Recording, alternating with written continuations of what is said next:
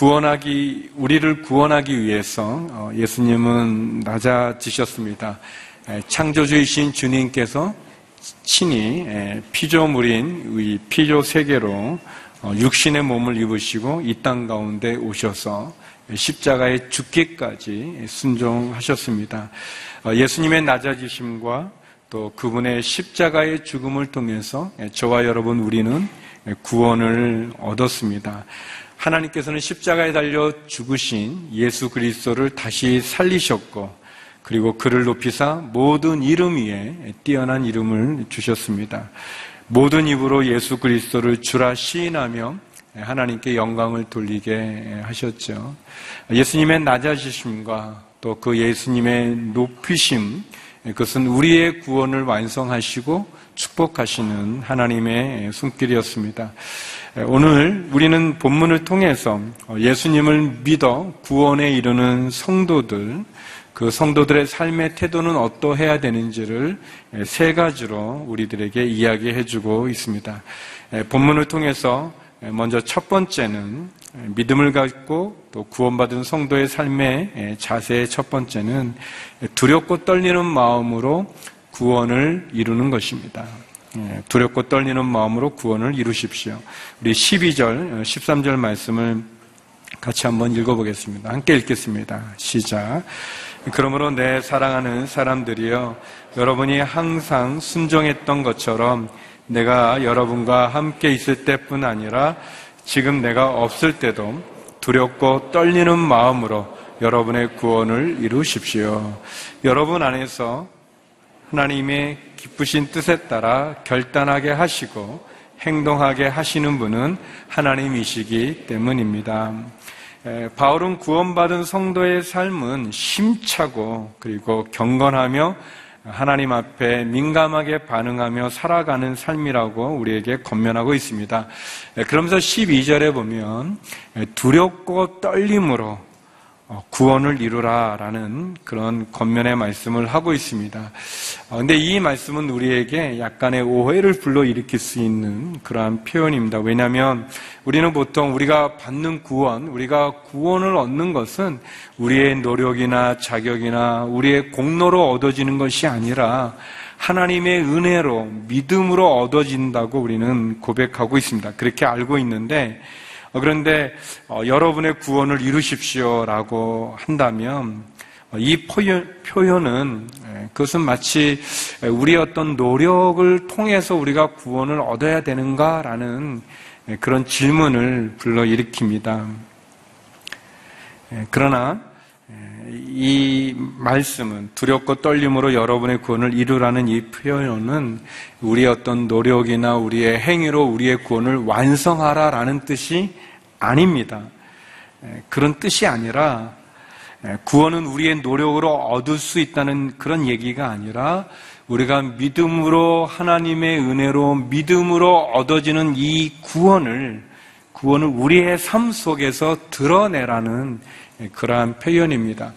구원을 이루라라고 그랬을 때 그 구원이라는 그 단어는 복수형으로 쓰이고 있는데 그 구원은 우리가 구원받는 모든 가정들을 얘기합니다. 예수 그리스도를 믿음으로 얻어지는 칭의라는 것, 또 구원받은 사람이 성도로 하나님의 자녀로 살아가는 그 성화의 가정을 그것을 포함할 뿐 아니라 또 각 개개인에 대한 구원에 대한 이야기일 뿐 아니라 어, 이 전체 공동체적인 그런 의미도 포괄하고 있습니다. 그리고 이루라라고 하는 이 말은 이게 약간 오해를 불러일으키는데 이루라라고 하는 것은 어, 행동으로 계속 나타내라라는 드러내라라는 그런 뜻이 있습니다. 다시 말하면 구원이라는 것은 그 최종적인 하나님 앞에 최종적으로 구원의 자리에 이르는 그 때까지 주님 앞에 가는 그 때까지 우리가 받은 이 구원을 우리의 삶 속에서 드러내고 나타내면서 살아가라고 하는 그러한 말씀입니다. 어, 그렇지만 이게 쉽지는 않죠.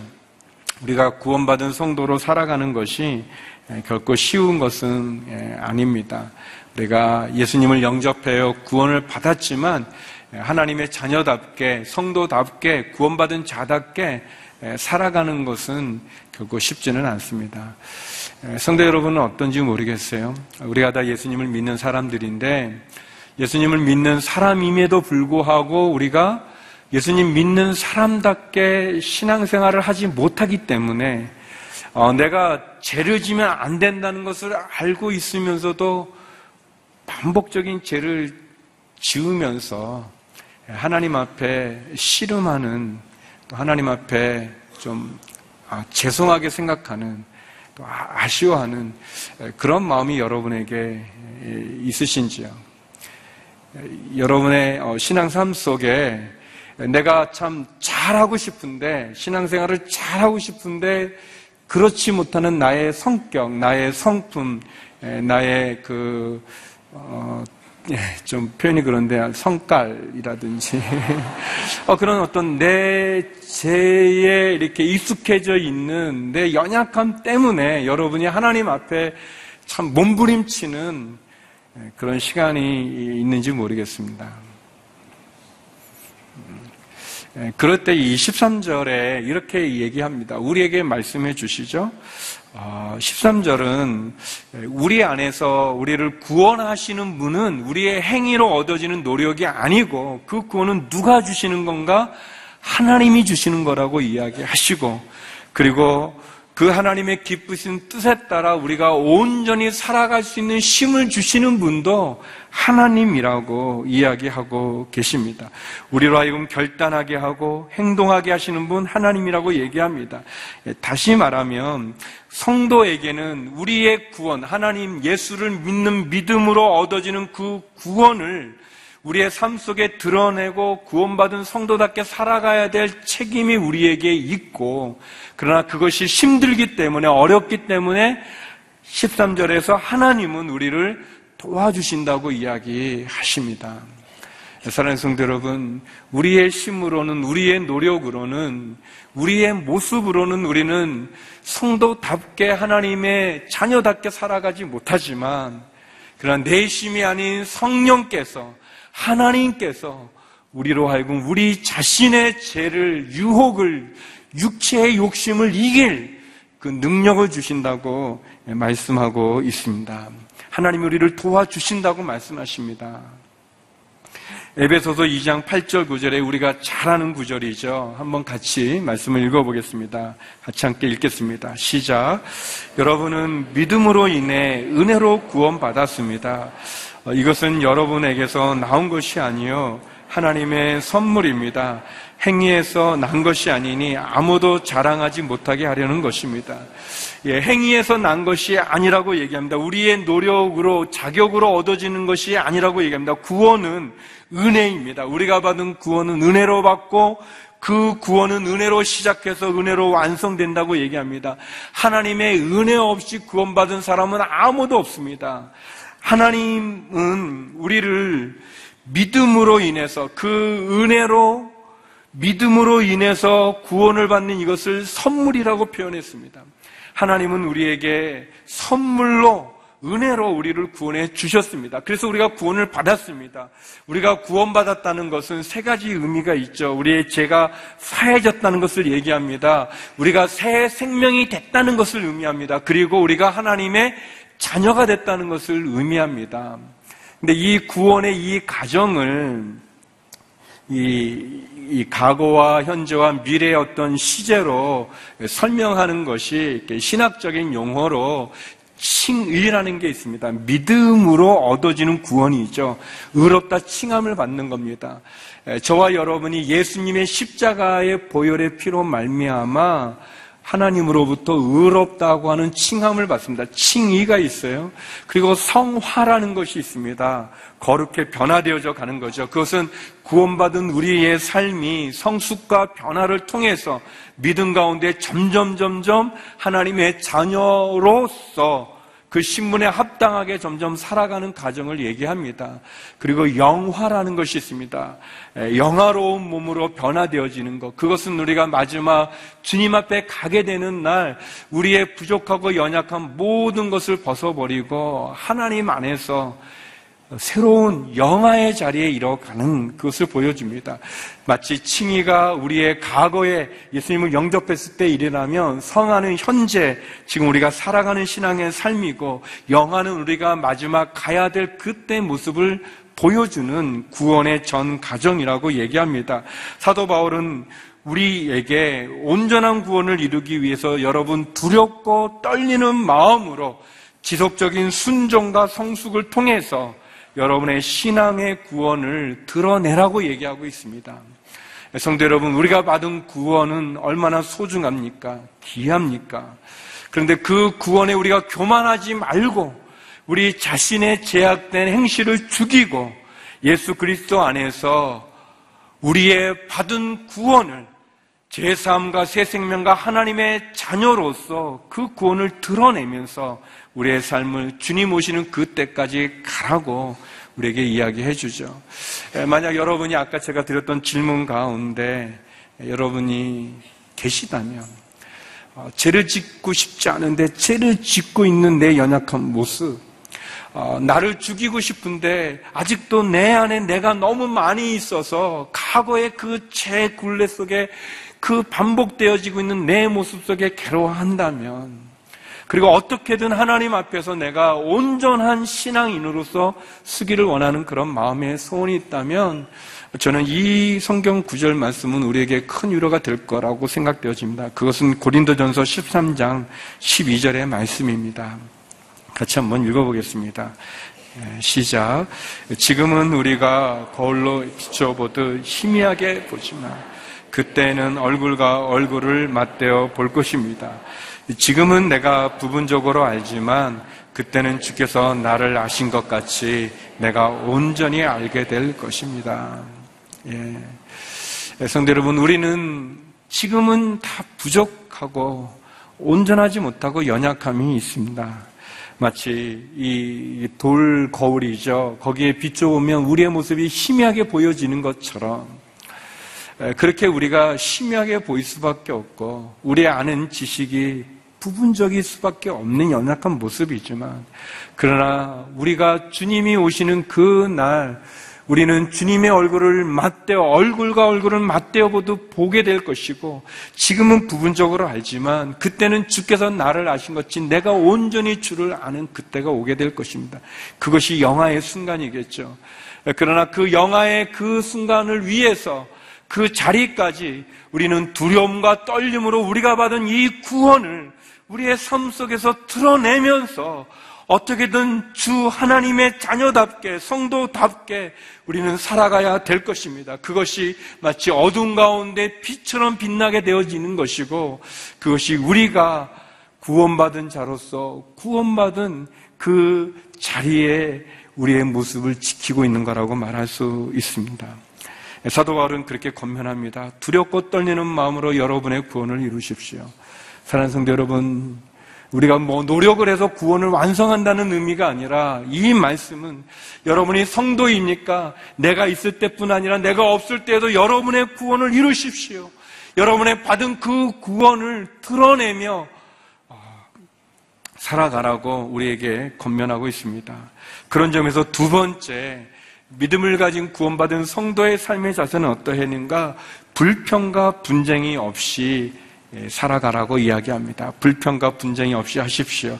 우리 14절에서 16절의 말씀을 같이 한번 읽어보겠습니다. 14절에서 16절입니다.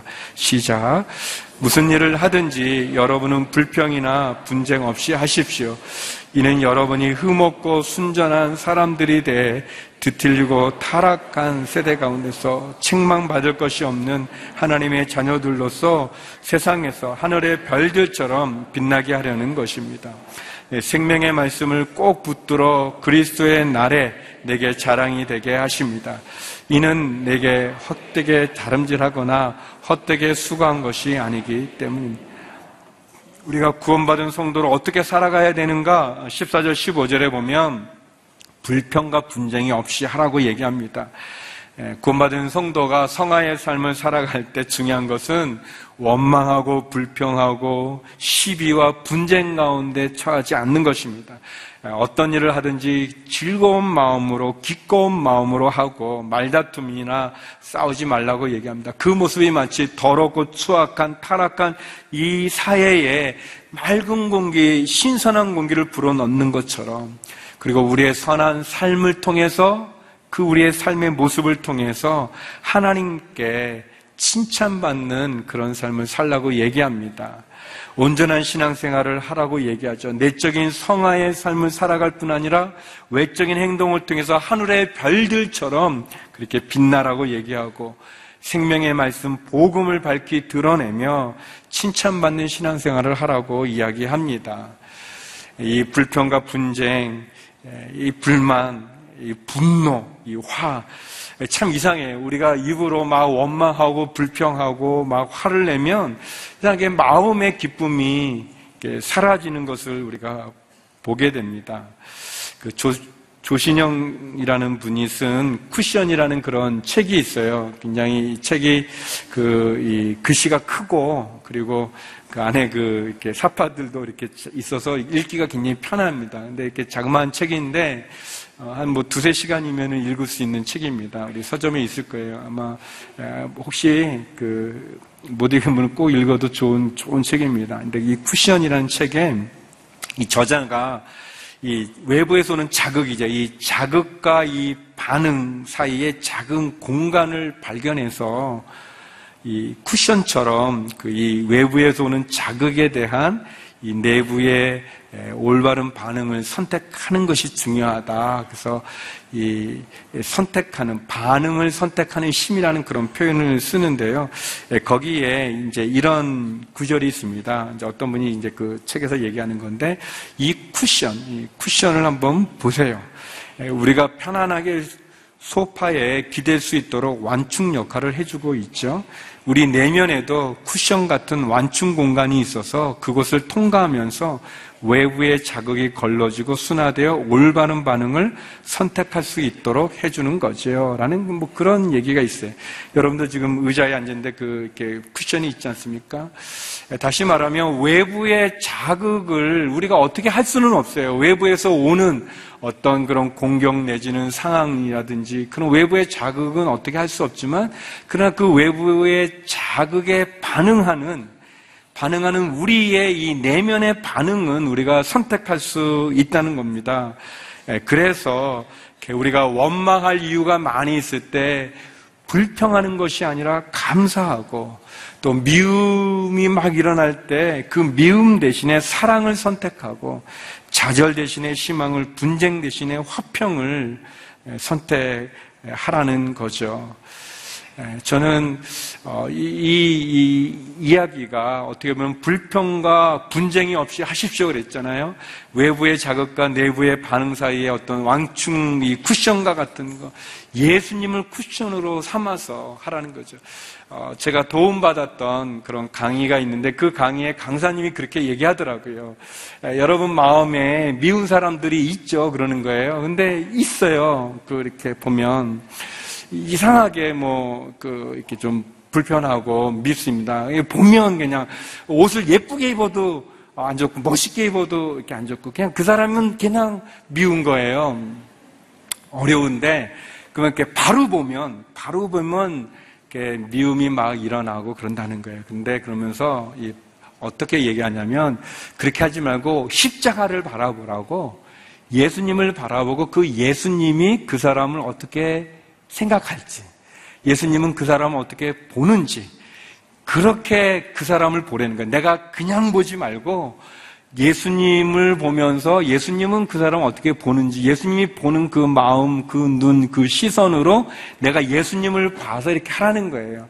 그 이 쿠션 같이 이렇게 완충으로 예수 그리스도를 통해서 그 사람을 보면 내 마음에 미움이 일어나고 막 싫지만 그러나 예수님을 통해 보면 내가 다시 그 사람을 품을 수 있는 그런 이야기를 들었습니다. 사랑하는 성도 여러분, 불평과 분쟁, 예, 또 마음의 분노와 원망이 있을 수 있지만 그것은 우리를 절대 구원해 주지 못합니다. 우리의 마음에 평화와 기쁨을 주지 못해요. 예, 예수님께서 우리를 위해서 죽으셨죠. 나를 위해서 죽으셨죠. 우리는 그것을 붙잡아야 됩니다. 이 부족한 나를 붙잡으신 것처럼 예수님이 보시는 그 마음으로 우리가 예수님을 통해서 볼 수 있다면 우리가 좋아질 수 있어요. 그래서 저와 여러분이 그리스도의 향기인 것을 여러분이 아신지 모르겠어요. 고린도후서 2장 15절인데요. 우리가 어떠해야 되는지를 얘기합니다. 같이 한번 읽어보겠습니다. 시작. 우리는 구원받는 사람들에게나 멸망받는 사람들에게나 하나님 앞에서 그리스도의 향기입니다. 예, 우리는 그리스도의 향기라는 거예요. 아주 이렇게 아름다운 냄새를 내는 향기라는 거예요. 예수님을 믿는 사람이나 안 믿는 사람 모두에게 그리스도의 향기라는 것입니다. 예, 제가 설교에 이런 거 안 하는데 그래도 한번 해보죠. 우리 옆 사람에게 서로 얘기하겠습니다. 당신은 그리스도의 향기입니다. 예, 또 다른 사람에게도 당신은 그리스도의 향기입니다. 여러분, 우리가 향기가 돼야지 악취가 돼서는 안 되지 않겠습니까? 에, 불평과 원망, 분노, 분쟁, 시비, 에, 그것이 우리를 다스리는 것이 아니라 구원받은 성도의 그 구원을 드러내는 성화의 삶은 그리스도의 향기입니다.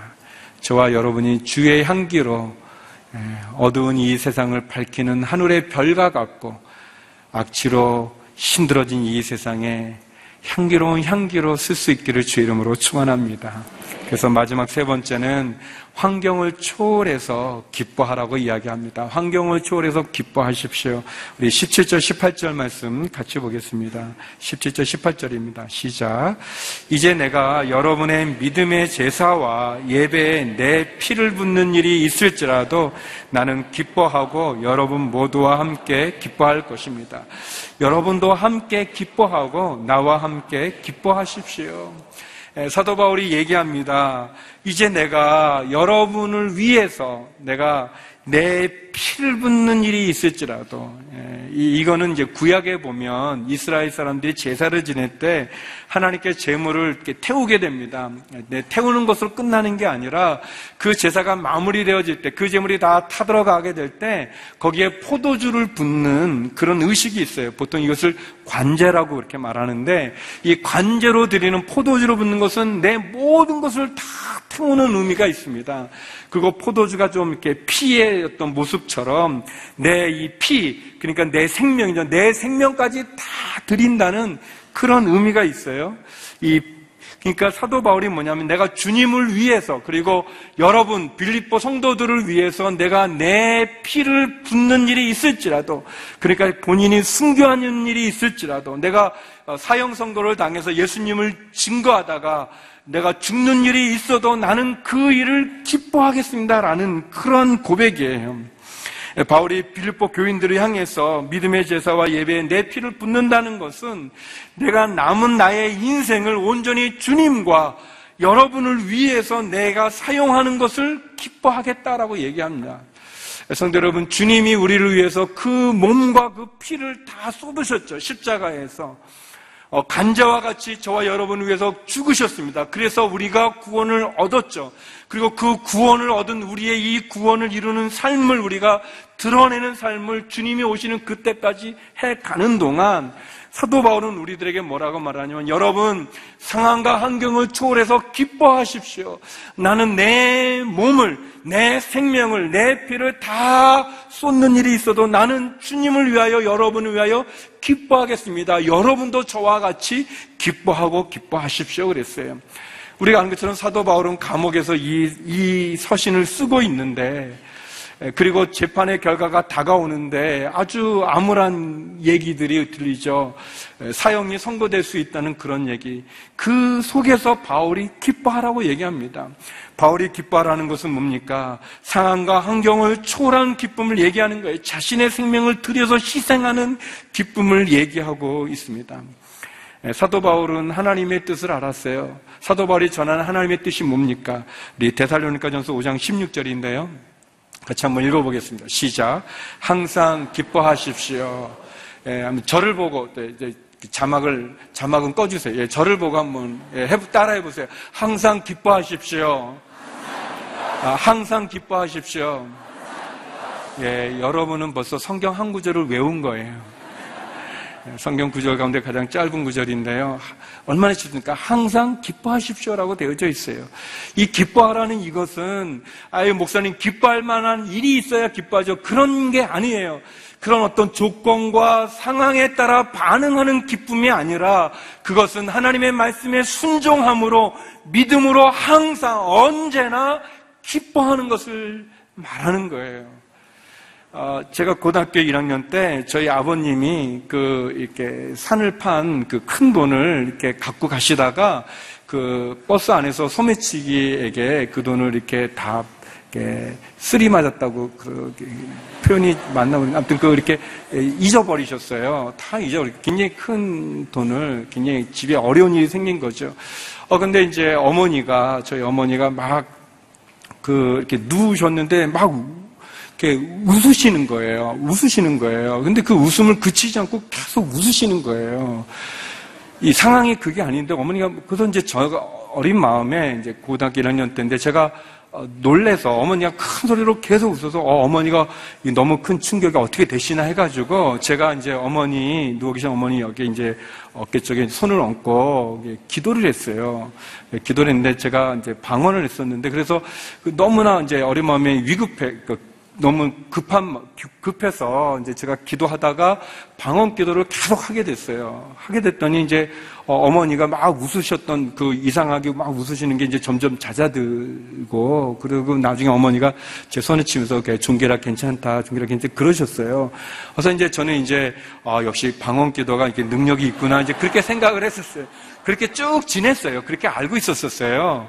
어, 그런데 이제 아, 몇년 최근에 이제 저희 부모님이 다 돌아가 이제 그래서 천국에 계시는데 어머님 산소에 이제 큰 누님하고 어, 지방에 있는 이제 큰 누님이 올라오셔서 같이 이제 타고 가면서 몇 년 전에 제가 몇십 년 동안 그렇게 알고 있었는데 몇 년 전에 큰 누나가 전혀 다른 얘기를 저한테 해주셨어요. 무슨 얘기를 하다가 그때 이제 돈 잊어버린 얘기가 나와서 뭐 이렇게 저희 큰 누님이 이제 무슨 역할을 많이 하셨는데 그래서 뭐 그 얘기 하는데 저희 큰 누나 그러는 거예요. 어, 종길아 그때 어머니가 이제 누나한테 그랬다는 거예요. 얘 종길이가 그 아버지가 돈을 잃어버렸다고 얘가 이상해가지고 이상한 말을 막 이렇게 하더라고요. 그래가지고 저희 어머니는 제가 기도할 때 저가 걱정돼서 제가 돌아, 약간 이상하게 되는 줄 알고 이제 어머니가 괜찮다, 괜찮다 그렇게 하셨던 거예요. 둘이 서로, 서로 이상하게 됐다고 생각하는 거예요. 여러분, 상황과 환경은 우리가 어떻게 반응하는가 전혀 다를 수 있어요. 다를 수 있습니다. 사도 바울이 감옥에 있죠. 그리고 이제 곧 재판에서 죽음을 사형성도 받죠. 그러면 다 안 됐다, 불쌍하다, 어떻게 저럴 수 있나, 어, 하나님 원망할 수 있고, 하나님 살아계시다면 저렇게 하겠나, 그렇게 말하겠지만, 사도 바울 그렇게 얘기하지 않는 거예요. 내 피를 붓는 일이 있어도 나는 주를 위하여 기뻐하고 여러분을 위하여 기뻐합니다. 그러므로 여러분도 기뻐하고 기뻐하십시오라고 말을 하는 거예요. 상황을 초월해서 환경을 초월해서 믿음으로 하나님의 말씀에 순종함으로 기뻐하는 겁니다. 그것이 하나님의 뜻이죠. 대사로니까서 5장 18절 그 뒤에 보면 그렇게 했습니다. 항상 기뻐하십시오. 그 말씀 좀 뒤에 보면 이것이 여러분을 향한 하나님의 뜻입니다라고 그랬습니다. 성도 여러분, 우리가 기뻐하는 것 하나님의 뜻입니다. 상황 때문에 환경 때문이 아니라 조건 때문이 아니라 믿음으로 하나님이 말씀하시니 그 말씀에 순종하여 기뻐하면 그리고 그것을 선택하면 그러면 하나님이 우리에게 놀라운 일을 행하여 주시는 겁니다. 생각하는 대로 살지 말고 사는 대로 생각하라는 그런 표현이 있습니다. 이 표현은 뭐냐면 그냥 사는 대로 생각한다는 것은 뭐냐면 그냥 불쾌한 상황이 오면 분노하고 그리고 힘든 상황이 오면 그냥 걱정하고 두려운 상황이 오면 불안하고 염려하고 어려운 일이 생기면은 좌절하고 절망하는 것 그것은 그냥 살아가는 대로 생각하는 거예요. 그런데 생각하는 대로 살아가라는 것은 하나님의 말씀을 기억하고 그 말씀에 순종함으로 우리의 삶을 우리가 다르게 살아가는 것입니다. 성대 여러분, 두려움과 떨림으로 구원을 이루라고 이야기했습니다.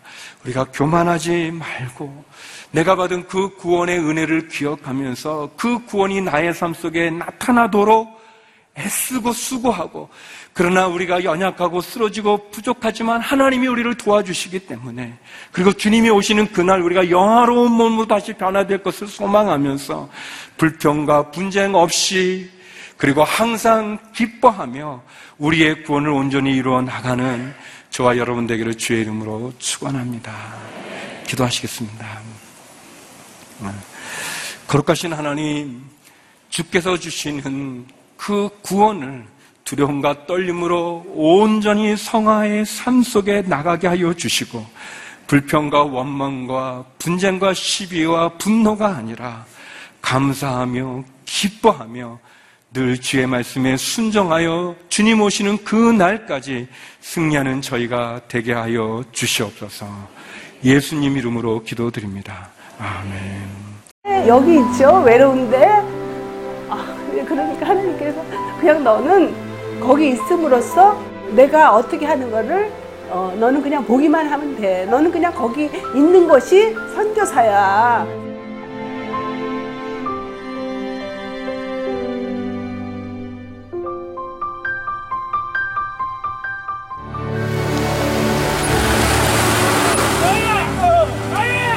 육개월을 그냥 손꼽아 기다리면서 이 산골까지 올까 했는데 드림 컴츄르다.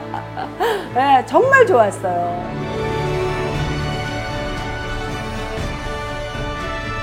용기였고 또 위로되고 정말 선교사들한테 빵과 같은 거 정말 없어서는 안 되는 함께 가는 선교사들이 일- 이런 외지에 있다 보면 선교사 부인들이 굉장히 그 정신적인 문제가 많이 생기는데 그런 부분을 CGN TV가 완전히 해결을 해줬어요. 이 CGN TV도 사실 크게 저에게 동력자가 돼준 거예요. 온 세상을 위한 복음의 통로 세상을 섬기는 방송 CGN TV 감사합니다. 사랑합니다.